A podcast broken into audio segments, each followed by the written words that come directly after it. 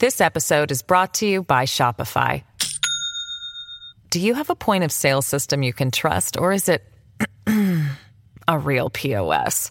You need Shopify for retail. From accepting payments to managing inventory, Shopify POS has everything you need to sell in person. Go to shopify.com slash system, all lowercase, to take your retail business to the next level today. That's shopify.com slash system. Hey, everybody, I'm John Donvan, host and moderator of Intelligence Squared US Debates. But as you know, if you've been listening this summer for the past few months, we've been putting some different chess pieces on the board. In fact, it's been a while since we released a new episode where we held a live formal debate, which we do now about 15 times a year. This summer, we've been doing a kind of bi weekly show, meaning you get an episode of Intelligence Squared US every other week.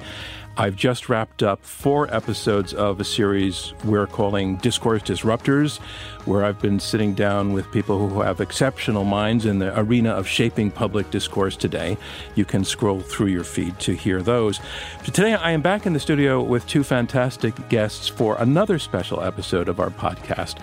And this time, the focus is the latest issue of Foreign Affairs magazine, whose theme is the rise of autocracy around the world. And by autocracy, what we're basically talking about is we're using it essentially as another word for dictatorship the idea of a single individual or a very, very small group of individuals who hold all of the power, who are aspiring to or who are moving toward holding all of the power in a given society or system.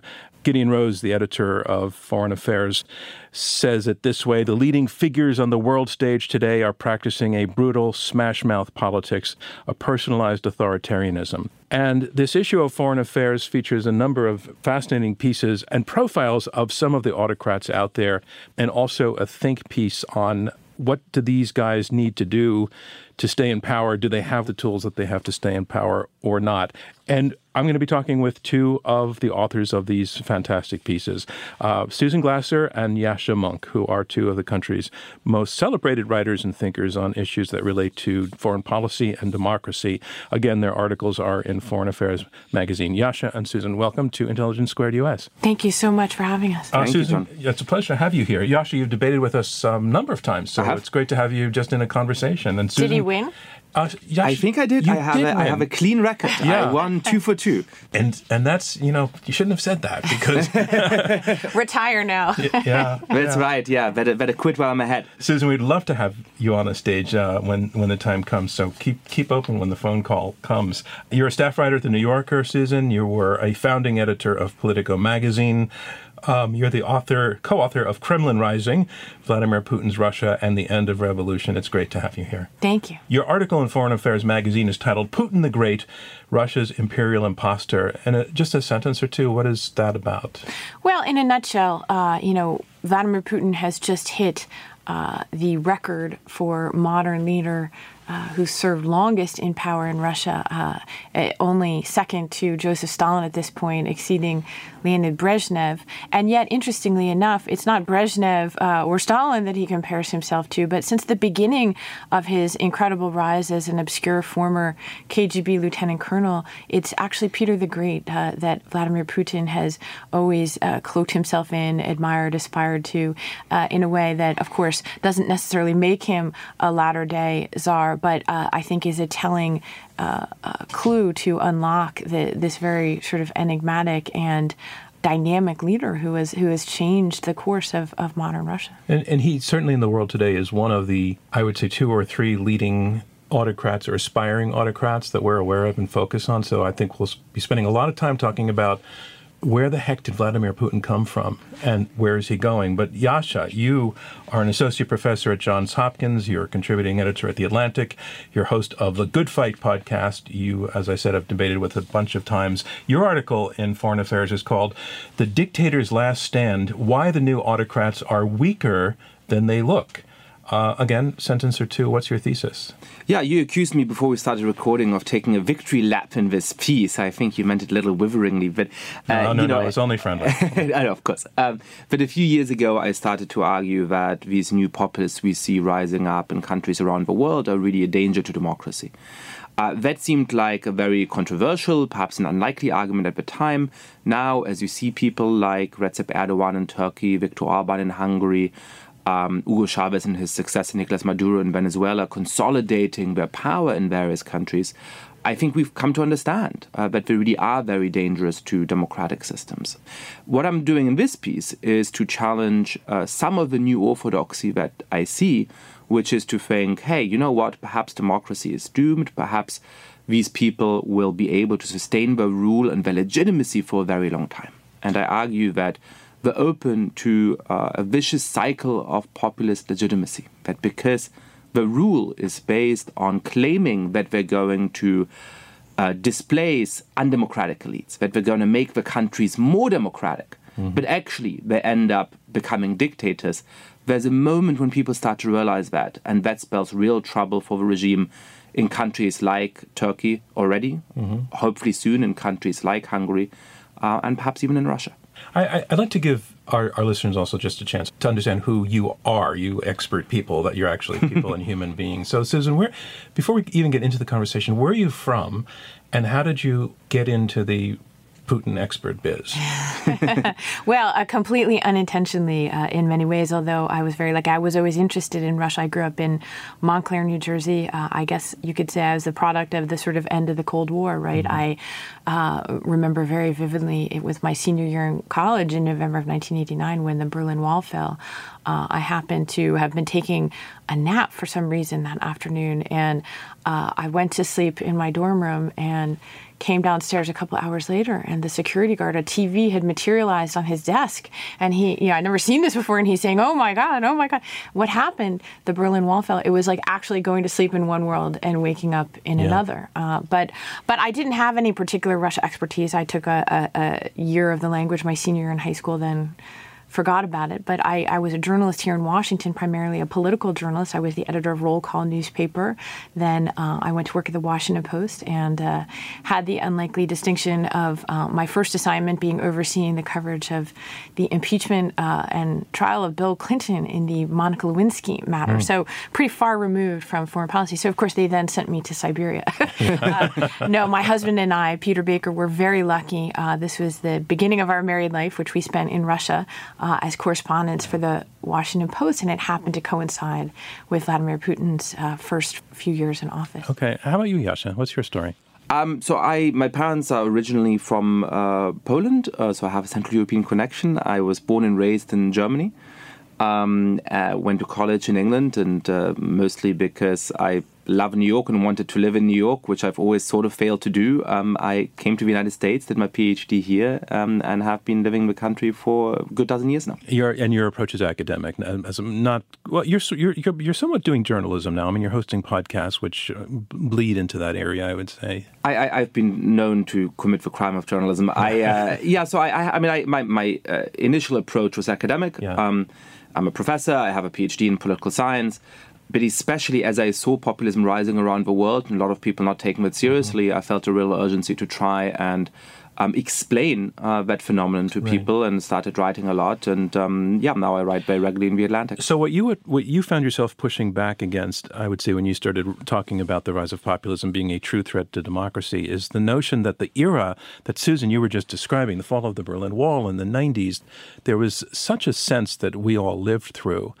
um, beginning with 1989 through at least the early 2000s that democracy had won and that mm. democracy had won inexorably. I mean, am, am, I overstating that? Wasn't that not the sense that every year more and more previously authoritarian or fledgling states were choosing democracy because it had been proven to have vanquished, number one, communism and all other systems? Am I overstating how things felt back in the 90s? Not at all. I mean, I think that is the, the indispensable context for understanding, in some ways, how we might have misunderstood a phenomenon like the rise of Vladimir Putin and the uh, backlash to democracy that we've been experiencing over the last decade. To me, partially, it's a response to the fact that we simply could not conceive of a world in which democracy was not the winner. Uh, it was mm. seen as such a total victory. In my view, that actually is a, a major reason why we failed to understand Vladimir Putin fully uh, in, in, in Washington and other Western capitals because he was seen as an outlier. It was unthinkable that he would represent what he we now see him as, which is essentially as the leading vanguard of what became a whole new mm. club of uh, authoritarian leaders. You know, at the time, uh, his program, I argue in this piece, was fairly clear, right? You know, he was a statist. He was someone who who saw his mission very clearly as to restore uh, centralized authority in the Kremlin and to restore Russia's. Uh, position on the world mm-hmm. stage, right? So that really wasn't uh, a subject of much debate. The context around it was the part that we didn't understand. I was actually based in Moscow through 91 through 93. So I went through from Gorbachev through Yeltsin. Yeah. Didn't get to Putin, but there was a sense at that time Moscow was just this ferment of democratic excitement, and and it was also perceived by Washington as being a little bit more of a ferment than it actually was. But the idea that Vladimir Putin was out there kind of cooking th- up through the system somehow, just it wasn't on the radar at all. Um, when he finally emerged, I was thinking back, did I ever, ever hear of this guy in, in the 90s? And he was, sense that he just kind of came out of nowhere. And you talk about that out of nowhere, Mr. Nobody perception of him. And uh, to some degree, you, you're critical of people who look at him as having been a bit of a cipher. So take that on. Well, look, first of all, there were these worries right in the 1990s, especially in that period right after you left Russia, uh, when Yeltsin was up for re-election. In fact, there was a great fear of a, both a communist return to power, uh, but also through the ballot box. Through the ballot box, mm-hmm. but also uh, a sense and a worry that there was the possibility that always existed for a sort of hard right nationalist uh, Zhirinovsky figure. Mm-hmm. He Vladimir Zhirinovsky, one of the post-Soviet politicians who had a particularly virulent form of you know anti-everybody yeah. uh, Russian uh, nationalism, and so there was this this fear around that element in Russian society emerging to take power, possibly in an undemocratic way. I think what was discounted was the notion that essentially what we might call the deep state itself uh, would rise up again uh, in some way and retake power. And arguably, that is what Vladimir Putin represents. Mm-hmm. Faceless in the sense that he is a, a creature of uh, the KGB, which was seen uh, in a very different context in many ways inside the Soviet Union than it was in uh, the West, in the United States. Seen as, first of all, a kind of elite training ground for some of the smarter people in the society, also a place where uh, they actually understood what was happening in the world and perhaps understood in an alarming way the chaos and decay of the Soviet Union itself. Uh, Yuri Andropov, who was the short lived leader of the Soviet Union, was the head of the KGB. I think a figure that Vladimir Putin and others in the KGB thought might have made Russia turn out differently and might have kept the Soviet Union intact, unlike Gorbachev. Mm-hmm. So they wanted a do-over, right? These people inside the, the Soviet slash Russian deep state. And Vladimir Putin, I think, has represented their agenda. We'll be back right after this. This episode is brought to you by Shopify. Do you have a point of sale system you can trust, or is it a real POS? You need Shopify for retail. From accepting payments to managing inventory, Shopify POS has everything you need to sell in person. Go to shopify.com/system all lowercase to take your retail business to the next level today. That's shopify.com/system. Vladimir Putin had to win an election for this to happen, hmm. ultimately. I mean, he was brought up through appointments, but ultimately he had to win elections. And you make the argument in the case that these autocrats who win elections actually are promising something the public actually wants. What is that? Yeah, I think the sort of my piece is specifically about populist autocrats, and Putin counts in certain ways and not in other ways. So it's a little bit complicated. But the basic idea is, you know, how do you take especially a functioning democracy, which Russia uh, wasn't kind entirely, yeah. right? Mm-hmm. Um, and convince people to give up some of the basic freedoms, the two basic things that our political system promises people, which is collective self determination, that we together get to make the decision rather than the head of a KGB, um, and that uh, each of us is free, that we can criticize the government, that we can go about our business irrespective of the kinds of political connections we have. Uh, so, how do you convince people to give up these very big goods? And the answer in most democracies is that you don't do it by saying, I'm going to come in, I'm going to be a dictator. People don't want that. But what you can do is to say, you know, the problem of our society is that there's all of these unaccountable elites and all of these dangerous outsiders and perhaps a world conspiracy of these or those people who really are governing. And I am speaking for the people. I am the true voice of what Russia, what Hungary, what Turkey, wherever you are, really wants. And so what you need to do is to put me in power. I'm going to, you know, yes, be a strongman, yes, concentrate a little bit of power in my hands, but it's because I actually am the conduit for the people's voice and the people's preference. That, I think, is the way in which a lot of these dictators have managed to take so much power. But mm-hmm. inherent in that is a false promise because they are telling you, we're going to make the country more democratic, we're going to make it more free. And what actually happens over time is they, they start to take freedoms away from you, but they start to oppress you. Now, at the beginning, and I think you can see that in Russia quite well, you can see that in other countries too, the only people who really notice the extent of the oppression are elites.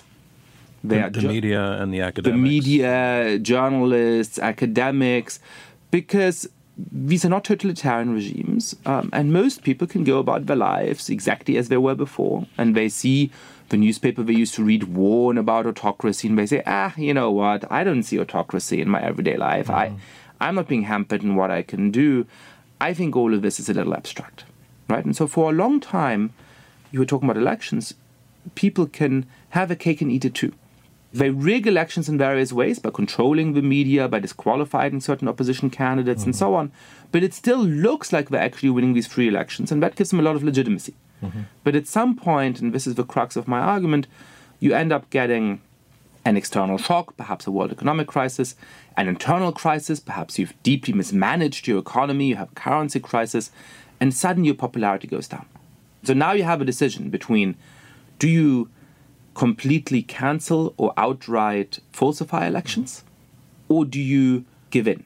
And most of the time, populist autocrats will start to ratchet up repression, and at that point, they start to lose legitimacy. So they need more repression. That's the vicious cycle that I think is at the heart of this. And that's the heart of your thesis. And I want to come back to the loss of legitimacy idea and threat to these guys. But uh, I want to return to Susan just to test your description of how these people come to power and begin to assert power through the case of Putin. Now, Yascha laid out this again, pointing out that Putin is not a perfect example of the autocrats that you're talking about. Nevertheless, you laid out this scenario in which the person comes to power with a promise I'm going to speak for you.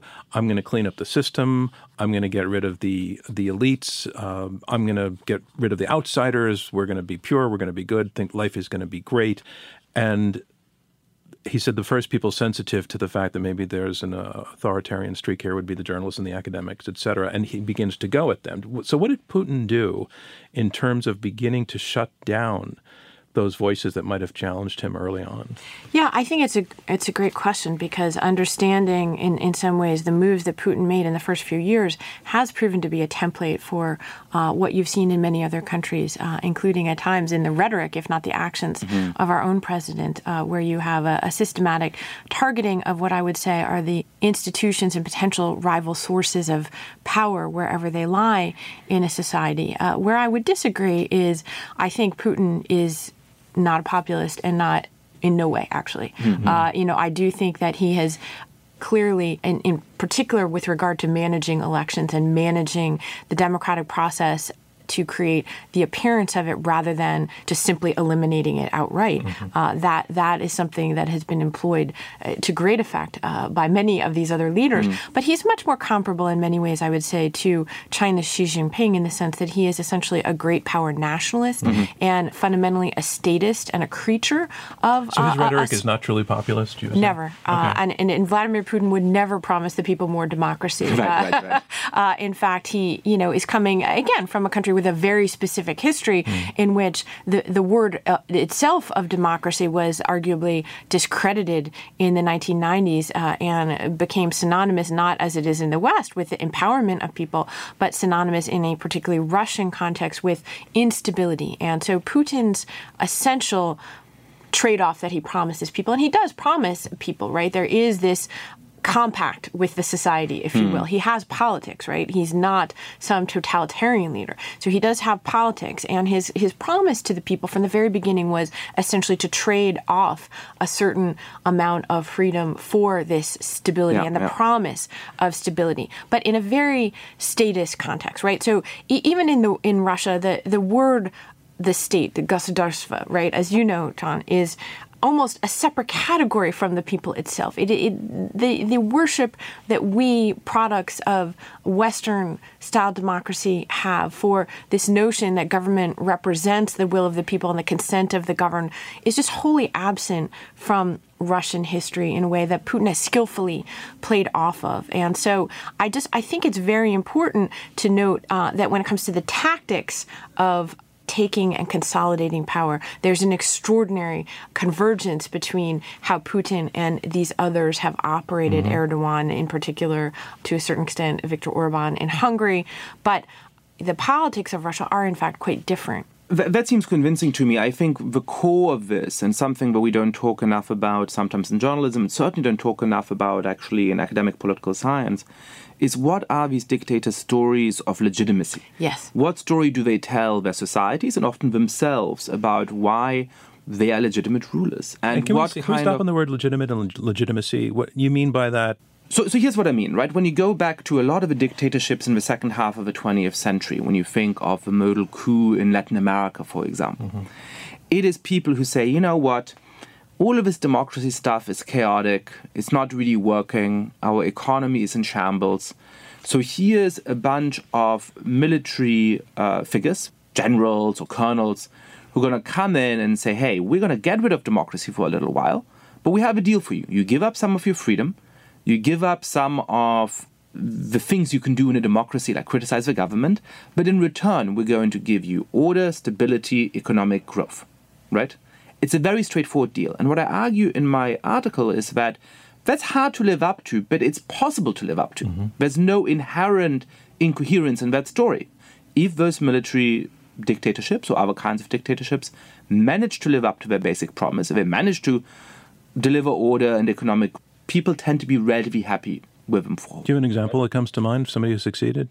Uh, well, and I- I want to emphasize how, how horrid his rule was in, in all of the metrics that I care about, like human rights. Somebody like Pinochet arguably did relatively well at economic growth, for example, mm-hmm. right? And that was the sort of basis of his mm-hmm. legitimacy within that society, right? Mm-hmm. And I agree that I think in Russia, uh, coming out of a very chaotic 1990s, uh, where some uh, uh, oligarchs managed to enrich themselves tremendously at the price of ordinary Russians, there was a deep delegitimization of democracy. And so, to some extent, I absolutely agree. Putin's story of legitimacy is coherent. Um, he's saying, I will be the strongman, but I give you order and I give you some economic growth. It's not clear to me he's entirely living up to that. and it Yes, seems to me that Russians are starting to demand some of those other values. But it's a more coherent story of legitimacy than what you get, I would argue, also in Turkey with Recep Erdogan, certainly in Hungary, certainly in Venezuela, where the promise from the beginning was we're going to give you more democracy. But what they're actually doing is to take democracy away from So, people. Susan, you mentioned that that uh, Putin has politics. Talk, talk about what that means. Well, I, this this goes to Yascha's point in terms of uh, the legitimacy of Putin's regime from the beginning has been on this perceived compact with the Russian people. This idea that democracy uh, has been discredited, but in effect, you trade away. Uh, certain rights and freedoms in order to regain stability and the promise of Russian progress forward. And had Which, which is, which is. I mean, I, I witnessed this even under Yeltsin. People were suspicious. Older people were suspicious of democracy, and they actually were quite comfortable with making that trade-off. I would rather.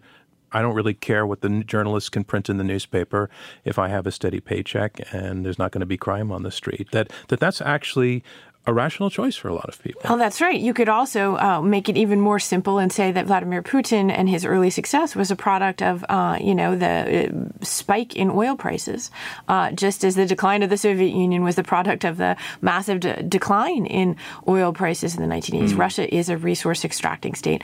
Vladimir Putin was uh, bolstered by a rising tide of energy-driven economic affluence in the early 2000s, in exactly the period when I was there. You should have seen seen the transformation of Moscow from a, a fairly, you know, edgy, grimy post-Soviet uh, capital city to, uh, you know, a glittering world capital, uh, you know, with more new restaurant openings every year than any other place in Europe. And so, you know, this was uh, boosted and floated the Putin government by the economic cushion that rising oil prices provided. Now, 20 years into this, you know, the economy uh, is sputtering.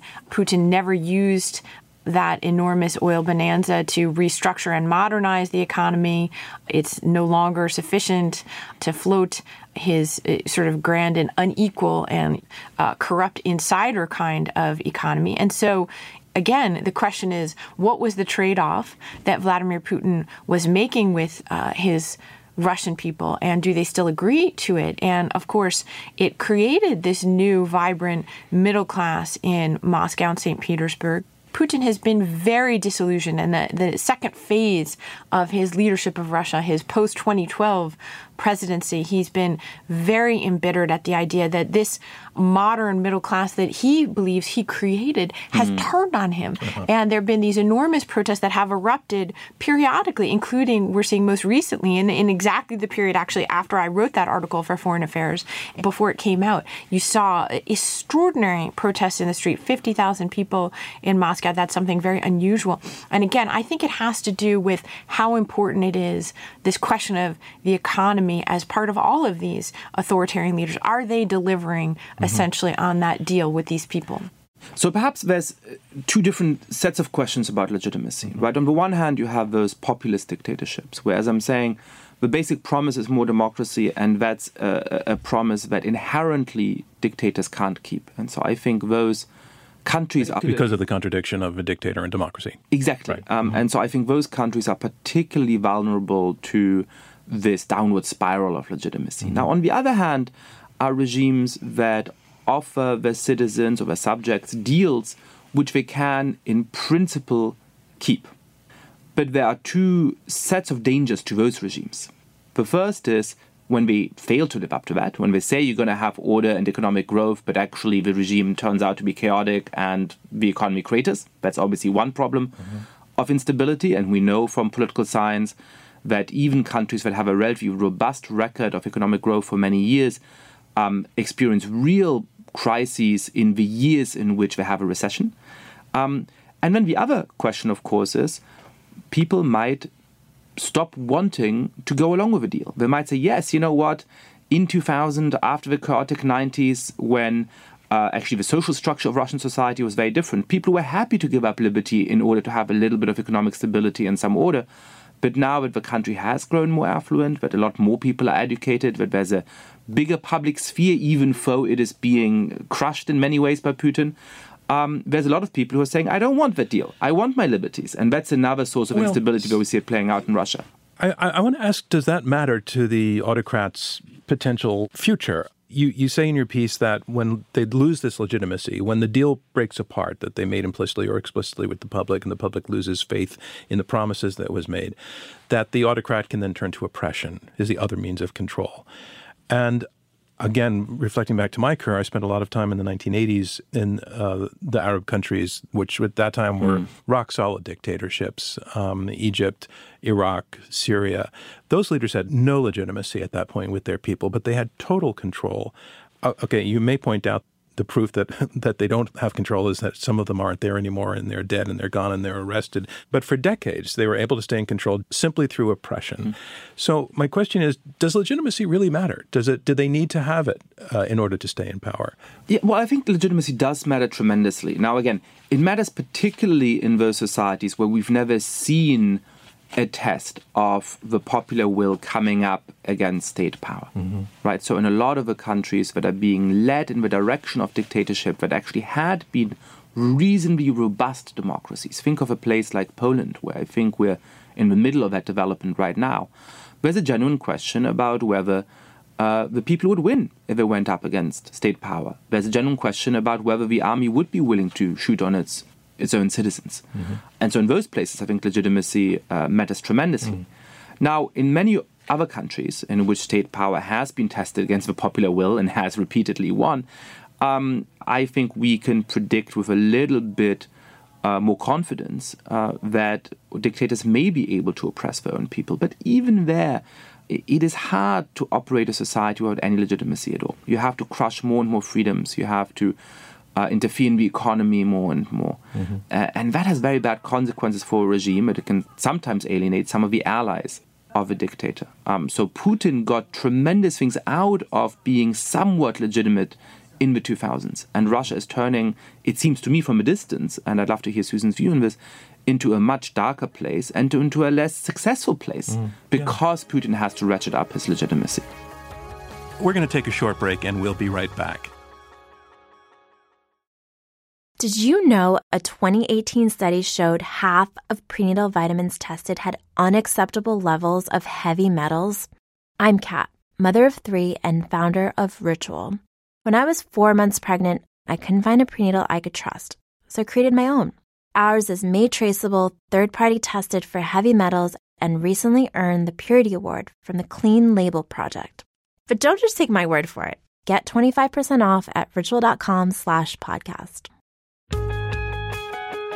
I'm thinking back again to the 80s when then leader Mikhail Gorbachev essentially blinked. He essentially flinched at a time when I think, in Putin's view, he should have been a very tough guy and been more oppressive, and he chose not to be oppressive in the long run. And the result was the dissolution of the Soviet Union, something that Putin sincerely, deeply regrets. Do you think that that makes it more likely that if he had to, he would put troops on the street in his own country? Uh, yes, he already has done so. Uh, uh, and I think that Putin has made it clear from the beginning that regime survival essentially is his, far more than legitimacy, uh, survival is his primary goal in office, and it has shaped many of his decisions. And this has often been, I think, the point of uh, disagreement where, you know, the, the people I know who I respect who've followed Russia most closely over the years have often tended to give that as the explanation for, for many of Putin's sometimes otherwise inexplicable actions, whereas the conventional view here in Washington, I think, has often been wrong by failing to understand how much Putin has been motivated by essentially internal uh, domestic considerations. To stay in power uh, is his goal as much as anything else. Uh, and I think he is an interesting case, in fact, of someone who's not really an ideologue. So, unless you say that his ideology is the state and the perpetuation of it. Now, the question of the uh, gradual delegitimizing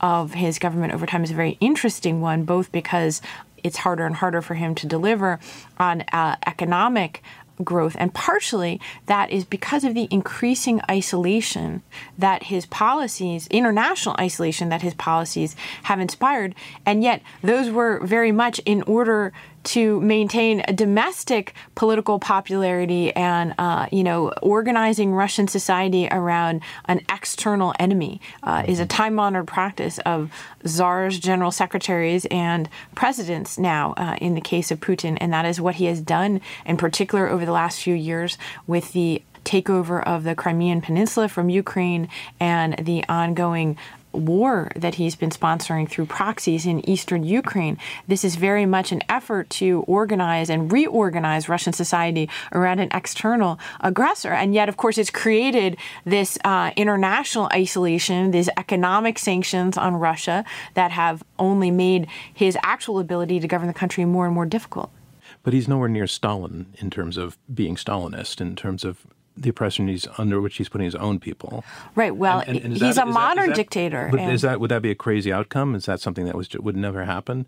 He's a modern dictator, and one thing that's been interesting to watch is their ability to calibrate the kinds of repression needed and to show in a kind of shocking way to me at least how little repression is required in order to take control of a society. And in that sense that's why I called him the template in a way for these modern authoritarians. Putin showed them that you don't need to be Stalin mm-hmm. to destroy democratic institutions. And in the United States today, we are seeing, uh, again, we have much stronger institutions. We have uh, a, a, radically different, thank goodness, history, a, a, different people as a result of that history. But, you know, again, you are seeing the brittleness of institutions and especially brit- brittleness. Brittleness, mm-hmm. yes, exactly. And in a society like Russia, I think Putin has shown other leaders around the world who aspire to take power that it it can be easier and involve a lot less, you know, shooting of people and show trials than they might have mm. imagined horribly. And so uh, I think that's one way in yeah. which he has been affecting other countries. Yeah, the key the key concept, conceptual difference here, I think, is between dictatorship and totalitarianism. Yes. Right. So in a totalitarian regime, like the Stalinist regime certainly was, um, you are trying to politicize and influence and dominate every aspect of society. So if you have a choral society or a chess club, they need to be communist or Stalinist choral societies and chess clubs, and they need to begin their meetings by singing the international or whatever it is, mm-hmm. right? Uh, in a dictatorship, you don't need that. You give people a deal where you say, you do whatever you want. You make whatever music you want, you do whatever you want in your social life, you have your chess club, you have your choral society, you sing whichever song you prefer, it can be the number one in the US pop charts, absolutely fine. Just don't organize against me right? So it's just one negative prohibition. Don't do anything that actively undermines my power. And that's why early on in these dictatorships, so many people can say, my life is fine. I don't care too much about politics. Nothing's really changed. But, and here is where legitimacy comes in, once the bank of legitimacy is depleted enough that there's protest in the streets, and once the regime has to respond in order to keep power by starting to shoot people, by starting to beat them up, by starting to lock them up, a lot more people suddenly say, oh, hang on a second, there's actually important liberties mm-hmm. that are being taken away from me. Suddenly, I'm a school teacher and I have to teach propaganda about how wonderful the regime is rather than just being let, let alone to teach my normal lessons. Mm-hmm. That rankles me a little bit. So you get more and more people who are reacting against that. And when more and more people react against that, you need even more oppression in order to beat them down. So I think that's a very important. Do you, do you think that's a losing cycle for the dictator? Um, I think there is a real danger that it becomes a vicious cycle. Now, there's ways that they can show up legitimacy in other ways, right? You can get out of crises, the economy can grow again, you can invade a foreign country and gain some legitimacy that way. But I do think it creates these acute dangers and risks. Uh, particularly to populist regimes, but also to rulers like Vladimir Putin. Yeah, I think that's an important point about the inherent weakness uh, in a system like this. I think, you know, Putin uh, has faced, contrary to our you know, recent view of him here since the 2016 election as this sort of great and all powerful leader, he has faced inherent weaknesses in this system uh, from the beginning, including mass protests that have frequently erupted. This is not the first time, right? It's almost more like a chronic uh, uh, illness of the, the regime that uh, will flare up at, at, different moments in time and have done so with great regularity that underscores that this inherent uh, fragility of a a government that's not really based on a solid foundation. But I wanted to just make the point about the repression because I wouldn't want to understate it either. You, you, know, we tend to be very zero sum in some ways. Uh, you know, like either you're a totalitarian Stalinist regime or it's not the Soviet Union. And for years, when I was first in Russia, when Putin was consolidating power, in fact, that was one of I think the dangerous and eh, kind of failures in thinking was to be like, well, it's not the Soviet Union, uh, it's not a rerun of the Cold War, as if therefore everything is okay. In fact, there's a long long trail of uh, bodies and arrests and casualties of the Putin crackdown over time. In fact, uh, my husband and I wrote a book when we came back here to the United States after watching Putin consolidate power called Kremlin Rising. In 2005, it appeared.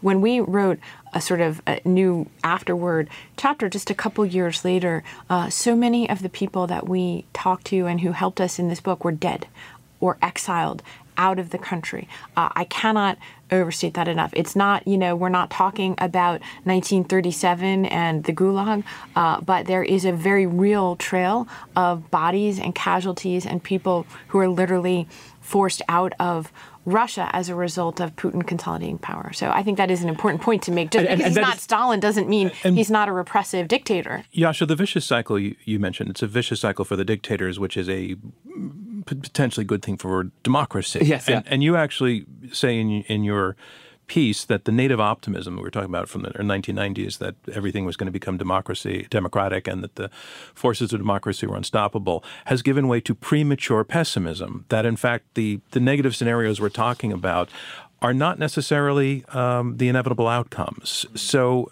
do you see some of these things turning around?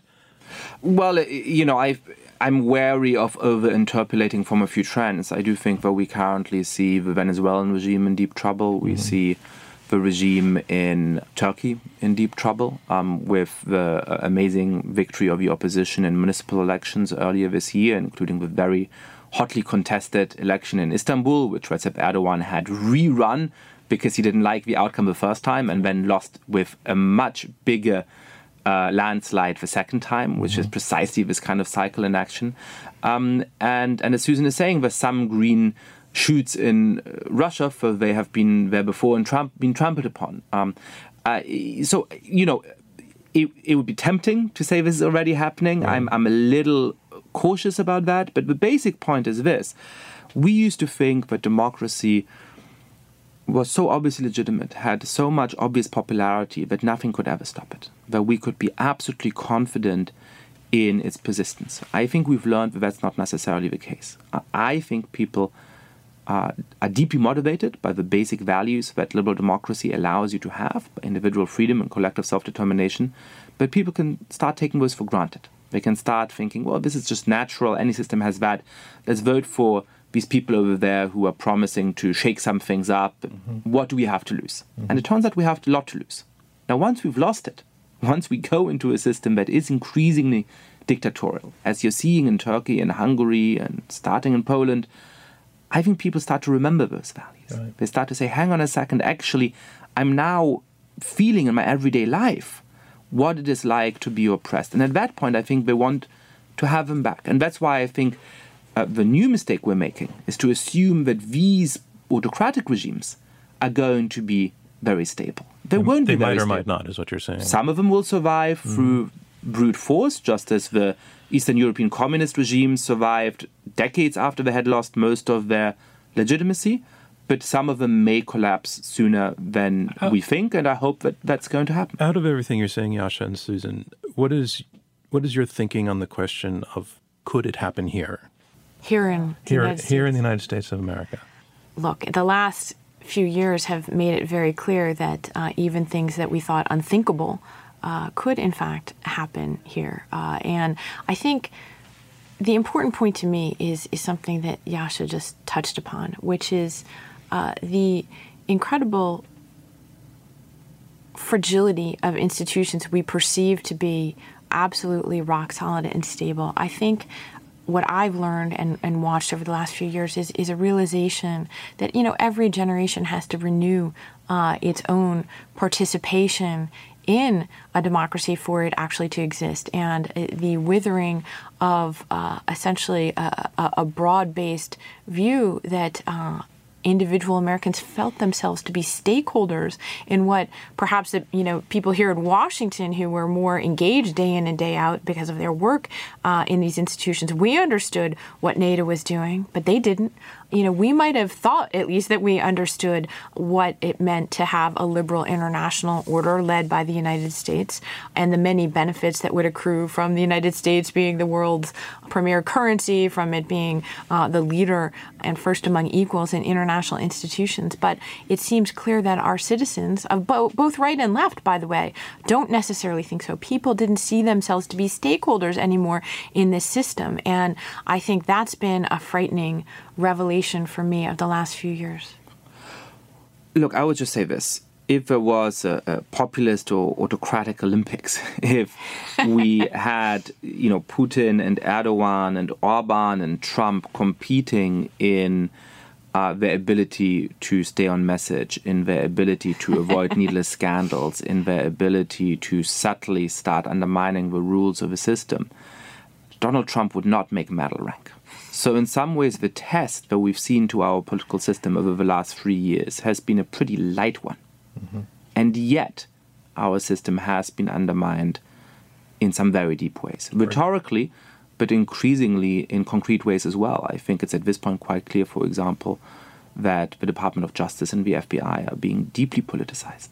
That people who Donald Trump perceives as his uh, enemies within the bureaucracy are being prosecuted and punished in ways that are utterly unusual because they are seen as enemies of a president. That is an attack on the rule of law, which does look familiar uh, when you look at the first stages of how these things work in other countries. So um, I don't think that American democracy is about to collapse uh, uh, in the first term of a Trump presidency. I don't even think it would collapse in the second term of a Trump presidency if he wins re-election in 2020, which remains quite possible. But if a smarter version of Trumpism continues to be a major presence in our politics and continues to win some national elections over the next 10 or 20 years, uh, yes, I think it could happen here.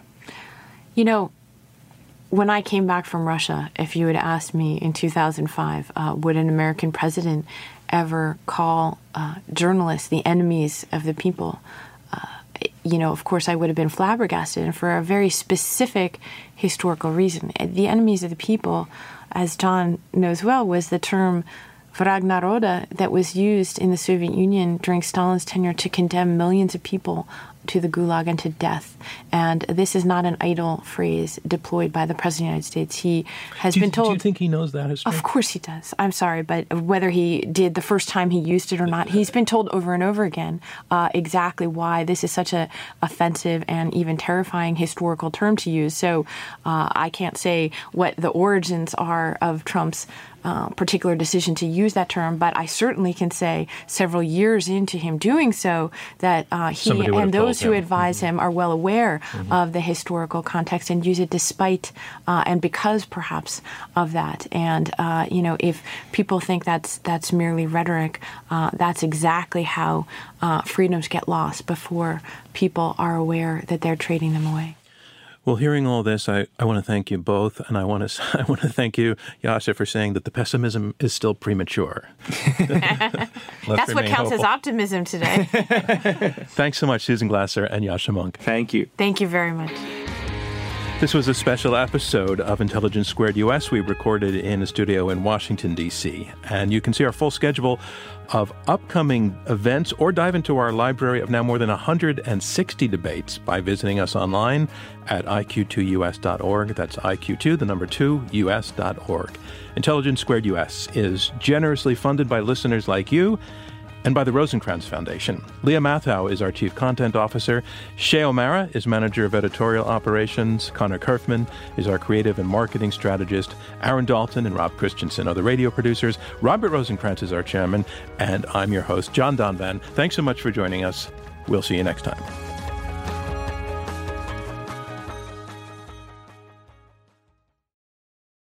For the ones who work hard to ensure their crew can always go the extra mile and the ones who get in early so everyone can go home on time. There's Grainger, offering professional grade supplies backed by product experts so you can quickly and easily find what you need. Plus, you can count on access to a committed team ready to go the extra mile for you. Call, clickgrainger.com, or just stop by. Grainger, for the ones who get it done.